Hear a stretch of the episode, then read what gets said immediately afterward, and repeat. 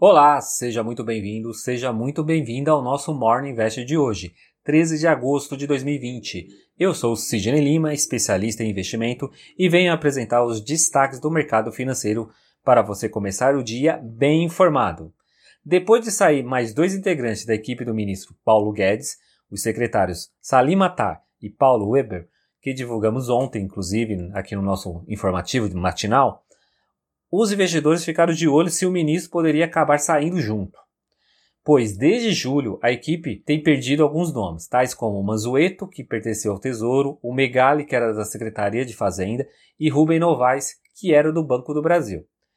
E dessa vez esses dois, Salim Matar e Paulo Ebel, disseram que o motivo para sair fora da pasta foi a demora de conseguir privatizar, além da resistência do governo sobre o tema.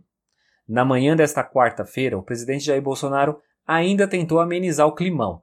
Disse que é normal a saída de alguns e que sua gestão continua ciente da responsabilidade econômica, norteada pelo ajuste fiscal e o teto de gastos públicos. Com isso, o Ibovespa fechou o dia estável, oscilando negativamente 0,06 aos 102.117 pontos, das 75 ações que compõem o índice, 49 ficaram no vermelho. Os indicadores do varejo divulgado ontem pelo IBGE apontou um crescimento nas vendas de 8% em junho, comparado com maio. Em maio, o indicador já tinha avançado 13,9% em relação a abril. Com isso, o apontamento acaba mostrando que o comércio acabou tendo menos impacto durante o período de isolamento social. Já na missão humanitária ao Líbano, o ex-presidente Michel Temer está na frente desta missão, levando uma aeronave da FAB carregada de medicamentos, equipamentos de saúde e alimentos, que foram doados pelo Ministério da Saúde e pela comunidade libanesa no país. Na Europa foi divulgado o PIB do Reino Unido, e assim como tem ocorrido pelo mundo, eles também levaram um tombo, caíram 20,4%. Esta é a maior queda que o país teve desde o início do levantamento. Já em Wall Street, as ações das empresas de tecnologia e também o acordo que o presidente americano Donald Trump fechou com o laboratório Moderna de 100 milhões de doses da vacina para a Covid ajudaram a disparar as bolsas por lá. Dow Jones subiu 1,05, SP 500 1,40 e a Nasdaq disparou 2,13%. A moeda americana oscilou positivamente 0,66, fechando cotado a 5,45.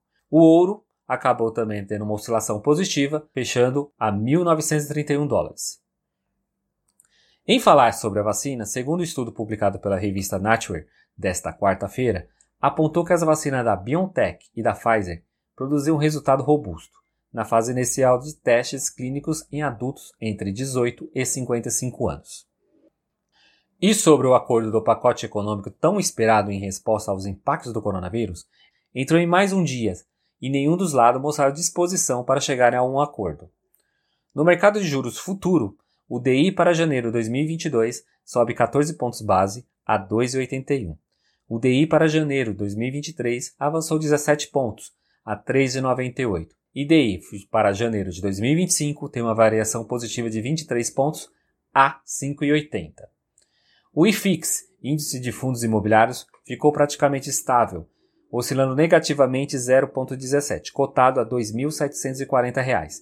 A maior alta foi do fundo imobiliário Bradesco Carteira Imobiliária Ativa, subindo 3,15, e a maior baixa foi do fundo imobiliário RB Renda 2, recuando 5,71.